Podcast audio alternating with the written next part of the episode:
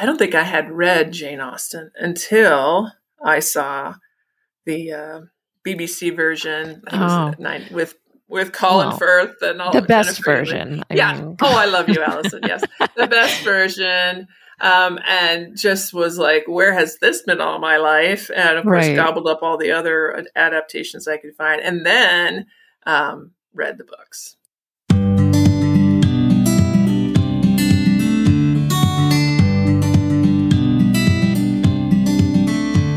Welcome to Historical Fiction Unpacked. I'm your host, Allison Treat. Hello, readers, and welcome back to the show. This is episode seven of season five. This is my 99th episode. So, if you have ideas for how I should celebrate, um, go to the Facebook group. If you're not a member, become a member. It's easy. And um, just search for Historical Fiction Unpacked podcast group on Facebook, or you can, can get there from the show notes as well. And let me know your ideas for how we should celebrate the 100th episode. It's not going to be as involved as um, our two year anniversary episode because that I planned ahead of time. And this kind of sneaked up on me a little bit. And I'm thinking more like maybe a giveaway or something that's not too involved because I already know next week's guest will be Jocelyn Green, since her um, book releases next week, The Metropolitan Affair. But today, I'm sharing a conversation I had with Julie Klassen, and I really enjoyed this. I had never had Julie on the show before, and um, we had a really great conversation. It was a little, it got a little longer because she kept asking me about my own writing. So if you're curious about what I'm writing, this is the episode for you. But also if you're curious about Julie, because Julie's books are great. And it was really neat to hear about her story and how she became a writer and about this book that released in December called The Sisters of Seaview. It's the beginning of a new series. So without further ado, here's my conversation with Julie Klassen. Julie, thank you for joining me on the show today. Thank you, Allison. I'm happy to be here. Good. Great to have you. Your latest novel, The Sisters of Seaview, released in December. And it's the first in your new On Devonshire Shores series, I understand. That is correct. Yeah. Can you tell me about this book and this new series? Happily, happily. So, this book is about four genteel sisters who find themselves impoverished after their father dies. And having very few other options, they decide to open their seaside home to mm-hmm. guests to make ends meet. And they expect to host elderly inval- invalids because they historically flock to the shore for their health. But ah. instead, they find themselves hosting some rather quirky guests as well as eligible gentlemen like a Scottishman, a Scotsman with a secret agenda. Oh, wow. That's an interesting premise. So, what inspired you to write this novel? Well, um, I love to do research, and one of my favorite research books um, goes into a lot of detail about some of the careers that women had that we might not think of because we're used to hearing that uh, women can only especially ladies could only do certain things. They could only be a governess or maybe a companion. But actually, women in in hard times find them found themselves doing many other things. Mm-hmm. So one of the um, one of the one of the professions that women had was offering accommodation from their own home, especially on the seaside. And this was, you know, considered an ideal business for women because it was fairly socially acceptable and they already had domestic knowledge. They were used to playing, you know, the generous hostess and having people in for dinner.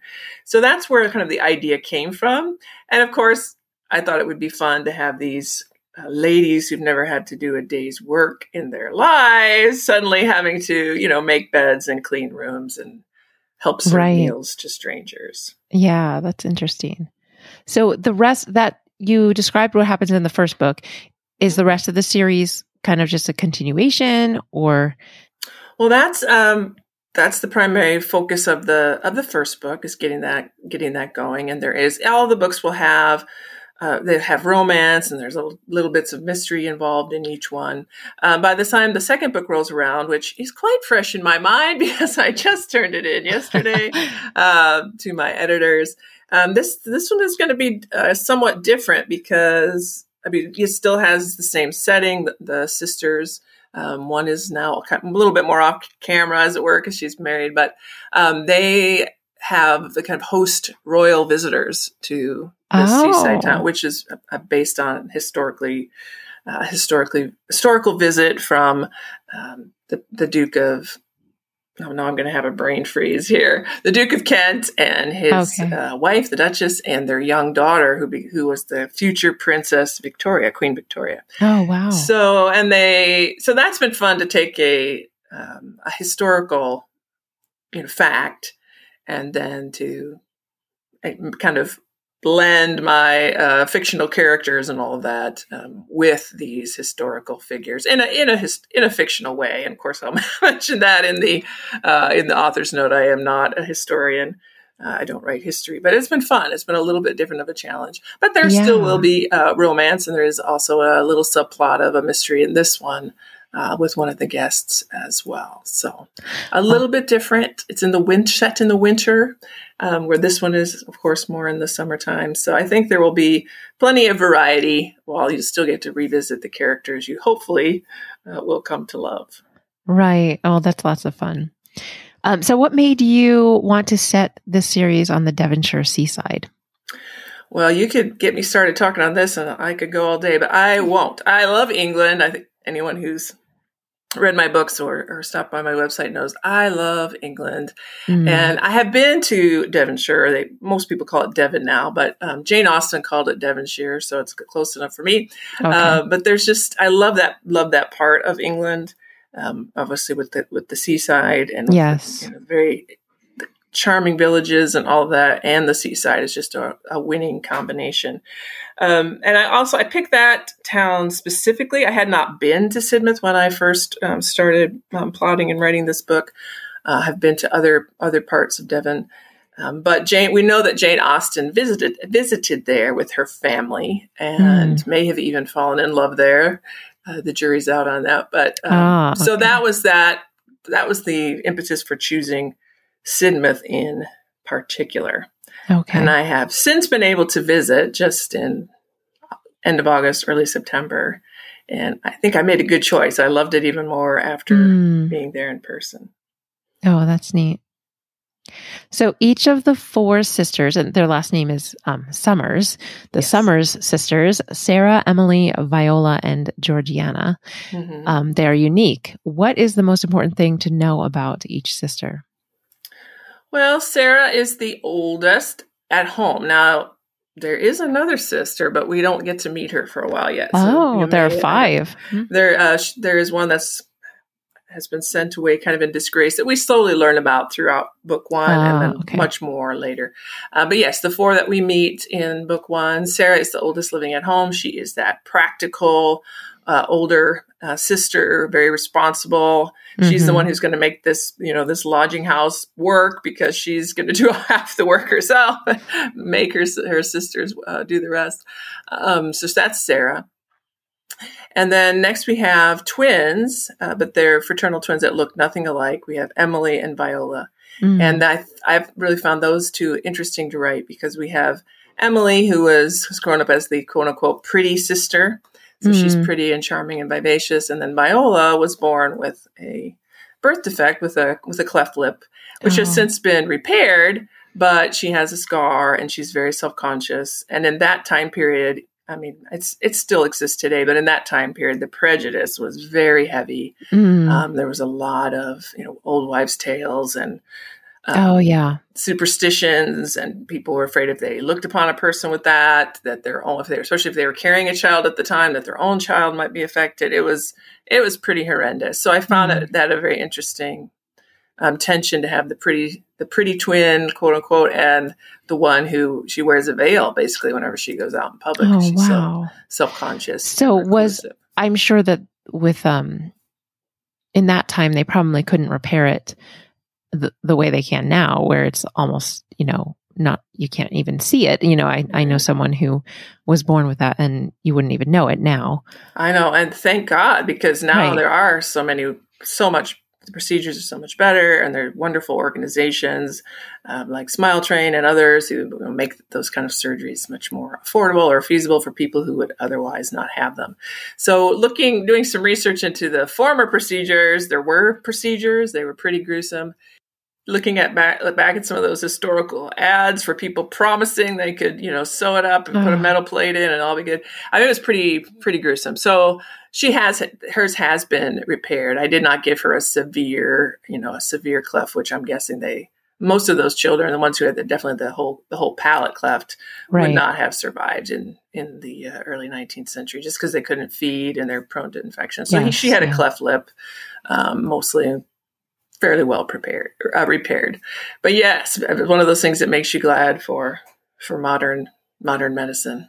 Right. For sure. And then the last sister, the youngest sister is Georgiana or Georgie, who's uh, you know, the tomboy, the the mm. kind of the fun loving, wants to be outside and, and running around. So she's uh, comic relief in in some ways and a, a joy to write for sure. Yeah, and and what ages are the sisters when the book? Oh, opens? you are quizzing me, Allison. Let's see. I'm not going to get this exactly right, but um, because well, already they, are an, they're a year older now in book two, so I may right. I may stumble a little bit. But something like Sarah being 26, so she's kind mm. of hmm. considered a spinster. Yeah. Um, then the twins are quite. There's an age gap there, only 21 in book one, okay. and then Georgie is 15 in oh. book one. So there's a nice. there's a spread there. Yeah. Right. Um, and do you have experience with twins? Is that why you made some of the sisters twins or? No, that's a good question. I not only do I know not, not have any experience with twins, I don't even have sisters. Oh wow! Um, so I think part of me, I kind of wanted to create the sisters. I kind of always wished I'd had. Right. Um, but I am fascinated, and I by twins. Um, all the different nuances and even with you know i'm sure there's a whole other complication with with when you're uh, identical um, quote unquote identical and yeah. even with fraternal twins and i did read um, i won't name names but i did read an interesting uh, kind of a series of uh, blog posts about um, one uh, one fraternal twin who was kind of that in her mind the plain twin who was married to the or whose twin sister was this gorgeous mm. woman and mm-hmm. it was very interesting. There was no, you know, there, there, were no defects or, you know, there wasn't anything like that. It wasn't like she had any right. kind of surgeries or anything, but just reading about that, how that must be, you know, you always hear about, you know, sibling rivalry or, you know, sometimes there's that tension yes. between sisters or competitiveness.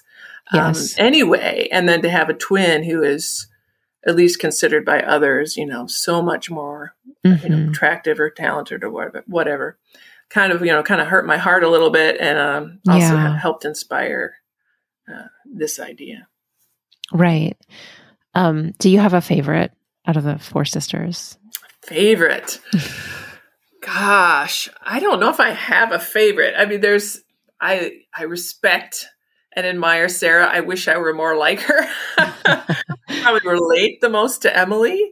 Uh, she's a little bit, at least when the series starts, she's a little bit more flighty, a little bit more of a flirt, but she also. Mm. Uh, she wants to be a writer, so I can relate um, yeah. to that. She's kind of the passionate, um, but she will grow and change. And then, but Viola kind of, she's the one that I fell in love with, or you know, she just kind of took over my heart and ended up being mm a much larger part of that book. And what I've heard from readers so far is that they love Viola too. Yeah. Um, I love the story that uh, I gave her and love watching her kind of come out of her seclusion, her shell, and find, live, start living and also find love. So that was very satisfying to write. Nice. So that's not a very good answer. I guess I like them all. that's okay. um, so, what themes or lessons do you hope readers pick up on while reading The Sisters of Seaview? Hmm. I don't necessarily write with a lot of lessons in mind. I mean, there certainly are, you know, themes here of um, mm-hmm. kind of like how what we view as important, and you know, do we see that looks are the be all end all, or can can we look beneath the surface and value people, right? Um, who we wouldn't necessarily think on first glance that we would uh, want to be with or want to spend time with. There's certainly an element of that, which is timeless. That's a struggle for, mm. especially for women. We were kind of raised to be so concerned about uh, yeah. about our looks. Um, so that there's certainly a part of that, and then there's some there's some themes of loyalty in there as well. Um, just you know the, the sisters struggle with that. You know, there's all those you know kind of I don't want to say cat fights, but there's certainly some uh, some tensions there. But in the end, these sisters will you know go to the wall for each other um, as well right. which i think is i don't have sisters but i have brothers and i think there is a, an element of truth to that um, oh, which definitely. i enjoyed enjoyed looking into as well right i grew up with three brothers um, ah. i and then are my you the pa- youngest or uh, no i have two older brothers and one younger brother well that i grew up with and then my parents kept um, they adopted four children. So I did get sisters, but oh I was, my goodness, I was already, family. yes, yes, I was already in, um, college, but I, I stayed home to commute to college. So I did, you know, they are my sisters. Um, but it's, it's just so interesting because I feel like I have, I didn't grow up with sisters, but I can see that kind of. Is that quite an adjustment after brothers? I, I always, I mean, I think you mentioned these are the sisters you always wanted. I always wanted sisters. I when my youngest my younger brother was born, I cried because he was a boy. and um so it was um it was very nice to have sisters, but they're they are so much younger than I am that we were in a very different stage of life. But as adults, then you know they become your friends and. And how they, how many sisters did you say you adopted? Well, altogether, I have three sisters now. So okay, so three brothers. Like, did I count right? Three brothers. I, I actually have four brothers now, but oh my goodness. originally, I, so there there are eight of us. Um, okay. Yeah, we actually tragically lost one of my sisters last last year, last I Christmas. so so sorry. Mm, That's thank you. Super tough. Can't yeah, imagine. I I didn't mean to bring that or plan to bring that up, but I no, can't say I have. There are eight deal. of us because there aren't yeah. eight of us anymore. And you should still mention them. I mean, that's yeah. yeah that was still part of your she was still a part of your life for a long time oh absolutely yeah it's um right and you don't i don't think maybe it even made me realize more how much um sisters mean mm. even as adults you know true there's a, something there is that about human nature when we sometimes we don't know what we have till we lose it or almost lose mm-hmm. it so. well i yeah. am sorry for your loss thank you thanks um we're getting through it. yeah. Hmm. So, Sorry, now I've derailed. no, that's what okay. were we talking about? Book. we were book talking. Yeah, we were talking about the book and sisters, and um. So, I'm curious, just because I've never talked to you before. I want to know a little bit about your research and writing process, and um, you know, once you get an idea for a book like this, where do you go with it? Right. Well, you know, and I have I've actually taught classes at writers conferences about research. So ah. I'm I'm not I don't consider myself necessarily an expert, but I've certainly learned a lot. But I'm going to give you just a just a quick few points. Um, I do start online, mm. um, just because that's easy to kind of find a lot of information quick, see what's out there. And when you're looking at a blog post or there's all kinds of sites about Jane Austen this or Regency history that, but often they will list their sources. And then I go buy lots of old dusty books, mm. secondhand, um, because yeah. I love to have the actual books, the, the sources. I love to use all kinds of tabbies. And I don't know, some people don't like when people must mess with books, but that's for research books. I love that. I mark yes. them up, highlight tabbies. Yes. Um, so at least before I start, I want to have that kind of that base of research. I don't want to start off writing and then find out, oh, that could never have happened in this time period, or that profession didn't even exist, or whatever. Right, so you have right. to do some foundational research. But I've also learned over the years you know that research is never going to write a book. So you have to put the research aside and uh, you know do your plotting do your character work and write. And mm-hmm. then there's of course there's all kinds of spot research. You're coming along you know writing along oh wait do they have this invention? Did they use this word? Whatever it is and you have to stop. And i try when i'm being self-disciplined which is not often enough i uh, you know put in you know double brackets or something. Right. Research check whatever uh, because you know, you have written a historical novel as well, and you know it's so easy to go to go researching one little thing Yes. and spend an hour on something that you don't necessarily even need to know. Right. Um, and then other thing, another thing I've learned to do. I'm not. I'm kind of an introvert. I don't. I'm not super brave Mhm. about you know asking strangers for help but email you know the whole online world has made me uh, braver so i have learned to ask experts right. um, where you can you know i had to know something about blacksmithing for one of my books i emailed the williamsburg blacksmith shop oddly enough they have email addresses and they answered my the blacksmiths answered my questions very happily i have found you know i have occasionally will have a french character and my college French is very rusty. So I have found, you know, there's sites where you can link up with with uh, speakers of from different countries, and they're happy to answer questions. Um, that you know, so finding an expert in whatever field or area that I'm setting a book in is something that I think has helped a great deal. And then for this novel, you know, in particular, of course, I read all I could about Sidmouth, about seaside resorts in the early 19th century, uh, Right. and learned all I could because the, the Brits then and now they love their seaside, um, but back then they also thought it had a lot of health benefits. Um, they thought sea bathing year round, all of that was Mm. super good for your health. They even drank seawater, which of course we Oh. would shudder at today. But I found it interesting to learn about uh, those customs. yeah. You must have had to do tons of research. You uh, to write your novel. Are you I still did. are you doing any research presently, or what are you working on? I I am. I'm actually I've written two other manuscripts after that one that are so I Ah. have two other complete manuscripts.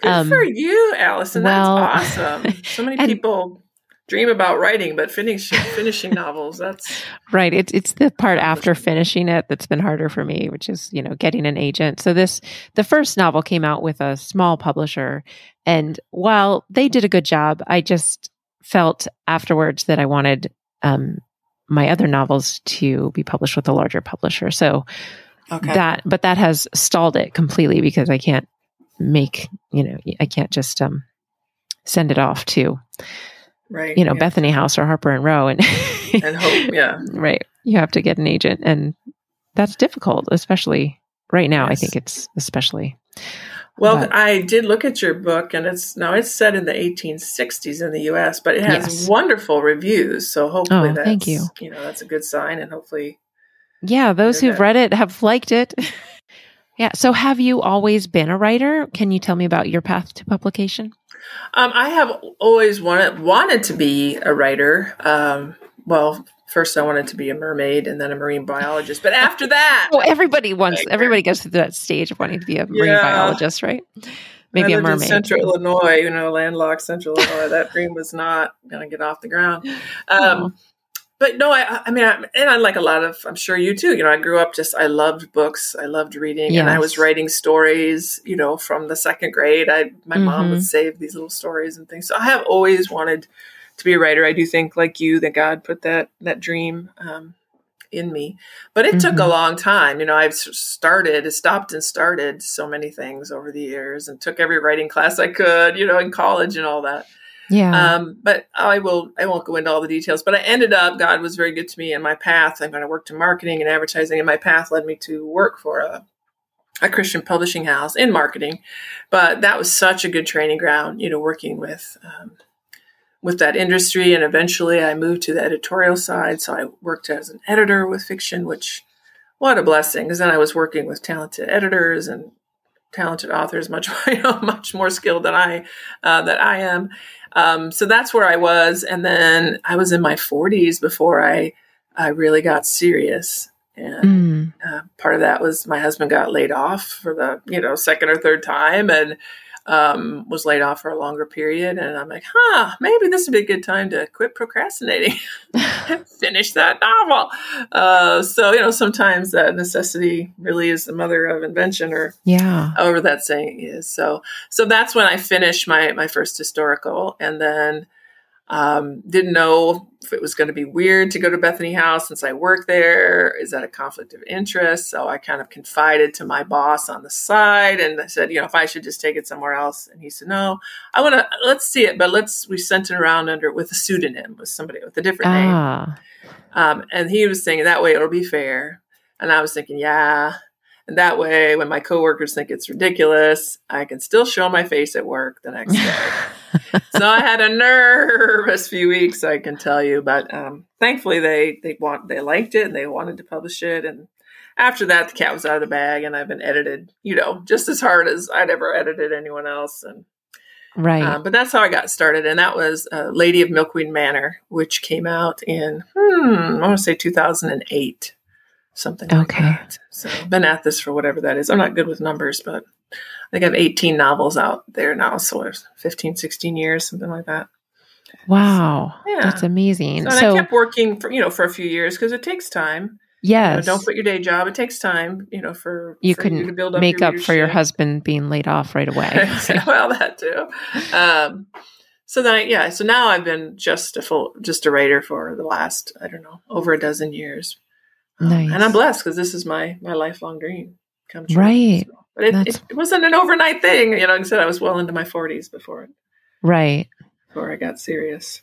Well, that's wonderful. Yeah. Um, your story reminds me, well, not not how long it took, but um, it reminds me a little bit of Amy Lynn Green, Mm, who yes, also was in, you know, worked for Bethany House, and yes, um, I know. Amy had to go- pers- personally. Yeah, Yeah. she was my publicist for okay, a while, and I wasn't like I was already not in the office at that point, so I didn't know her personally as well as other people. So I did not realize Right. pretty late in the game that she was also a a, a writer. But yeah. So does that mean smart. you did not need an agent because I did not have an agent when I first started, and Okay. this.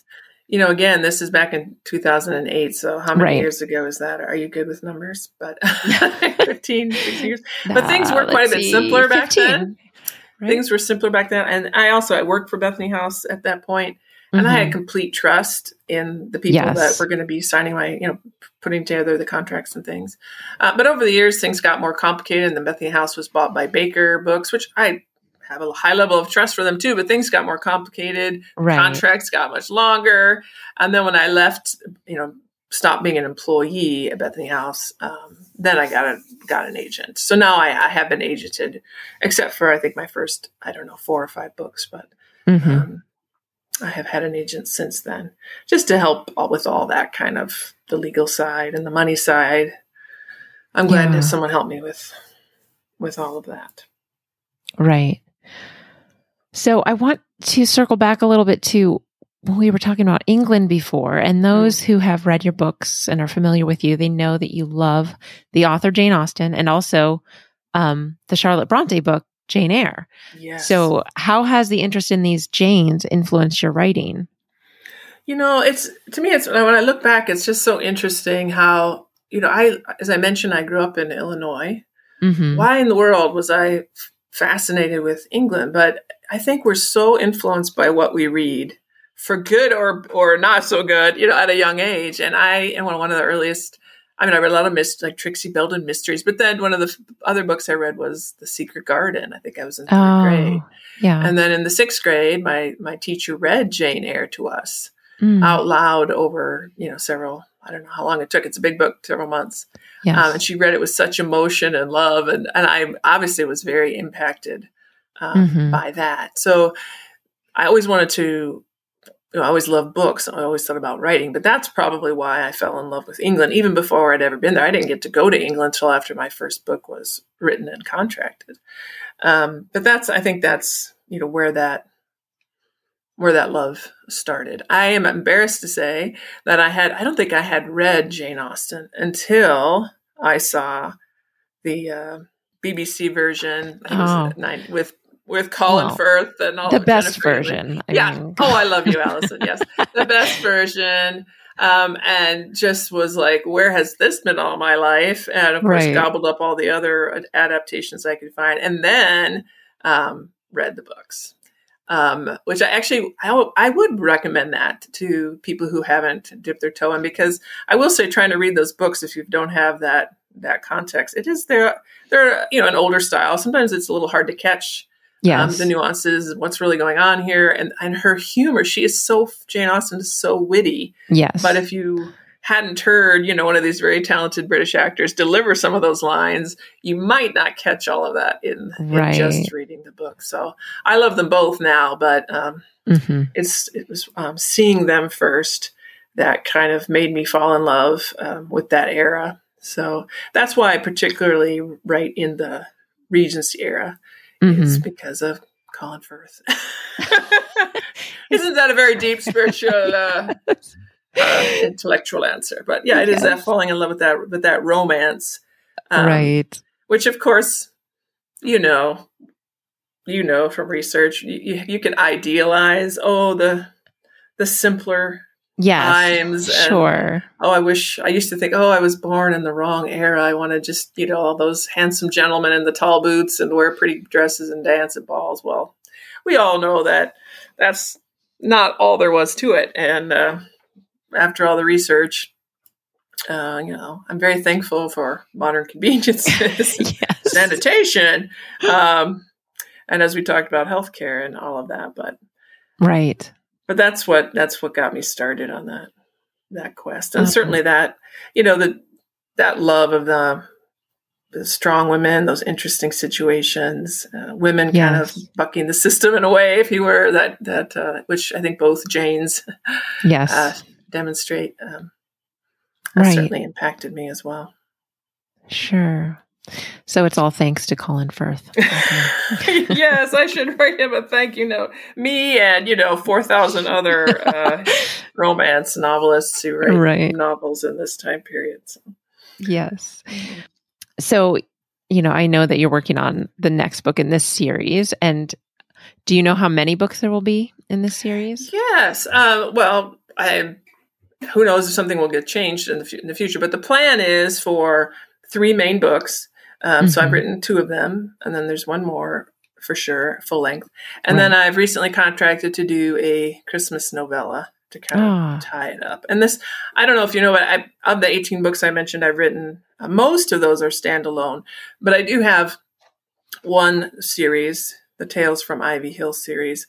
And that was, so I've done this once, um, the, three books and a novella, and that seemed to Okay. work um, fairly well. So we're going to follow that pattern nice. again. That's neat. So I feel pretty good that two of them are under my belt. Well, not under my belt. There will be lots of, there's always lots of revisions. I have excellent editors, but they don't go easy on me, and I wouldn't have it any other way. I will be making many, many revisions to the, the book before I'm actually done with it. But Mhm. um, at least the first, the first full draft is written, so I feel good Right. about that. That's nice. Yeah. Good, good place to be. Yeah. So this is a question I ask all my guests. Okay. How how do you think learning about history through story helps us approach life in the present? Wow, that is a really good question, Allison. I don't think I've been asked that um, before. And you know, I don't know. I, I hope you know we've all heard that that little nugget of wisdom that how you know history helps us learn from past mistakes. So hopefully we don't repeat them. Um, and hopefully there's a, nu- a nugget of truth to that. Um, But I, I feel like I have learned, you know, I mentioned that whole ideal of the simpler times, but I feel like I've learned, you know, reading about these real people and reading biographies and things that, you know what? People are people then as now. and we have kind of the same weaknesses. We have the same, you know, kind of desires for love and significance then and now Mhm. there was just as many complicated, you know, political things and all of that in the in the Oh, past right. times as well. So it actually, I think you can, you know, can learn from kind of that human nature um, that that doesn't change. I mean, Mhm. thankfully, writing about um, things like the cleft palate issue Yes. uh, and the prejudices and and you know all those stereotypes and superstitions related to that thing, you can read it and think, "Wow, I am glad we've come a long way." right. I've written about other characters who've had, you know, mental health issues, which was a, I mean, it's still a difficult thing, but it was much more, know, right. we'd be much more ostracized back then. So I do think we have, in some ways, we've improved, but at the heart, we're still people, Mhm. still people who, you know, get in a lot of trouble, who still, you know, need a savior and forgiveness and and love and all of those things. So I I would like to hear your answer to that because I've you've probably heard a lot of good answers doing doing this. I don't know if I have a good answer. Yeah, I have. Um, and I just always come back to I do think it helps us.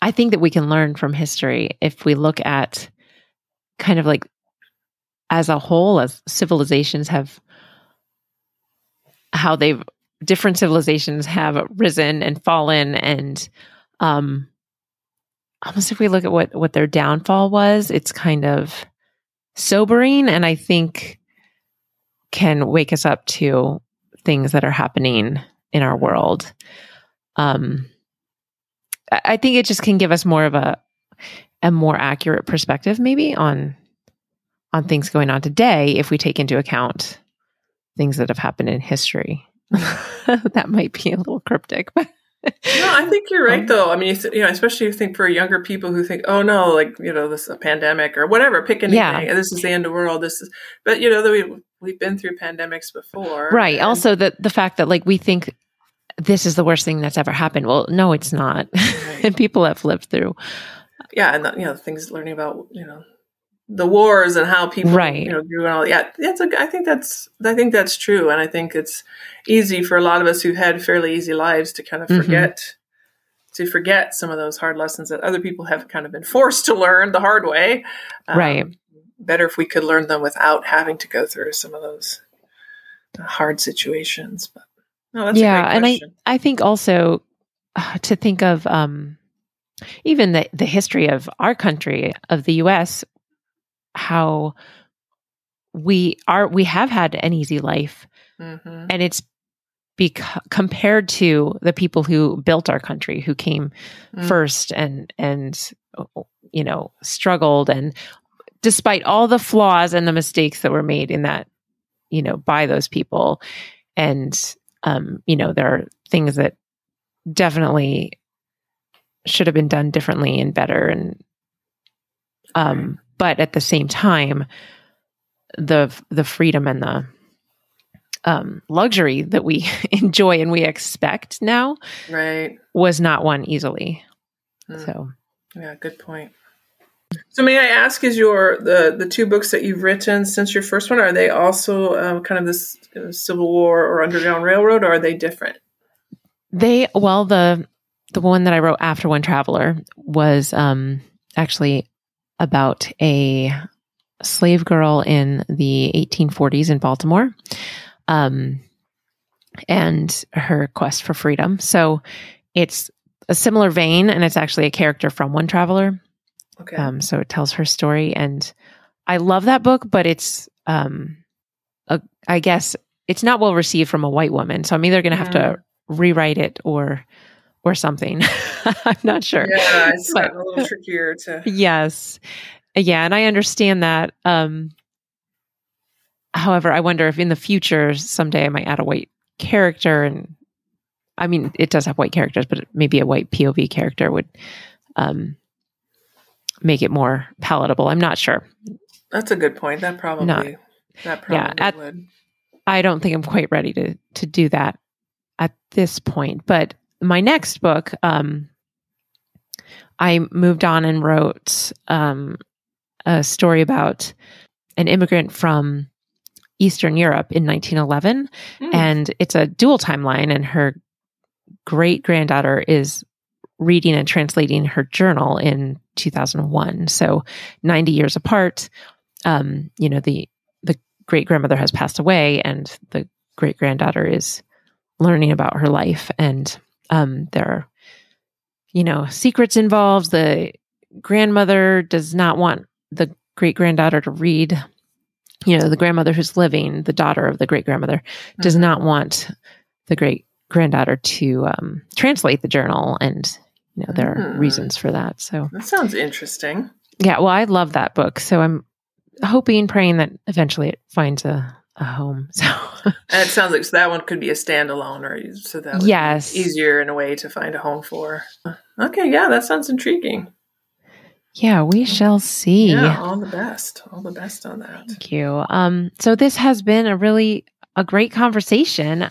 Where I enjoyed it. I hope you did too. Yeah, definitely. What is the best way for listeners to follow you?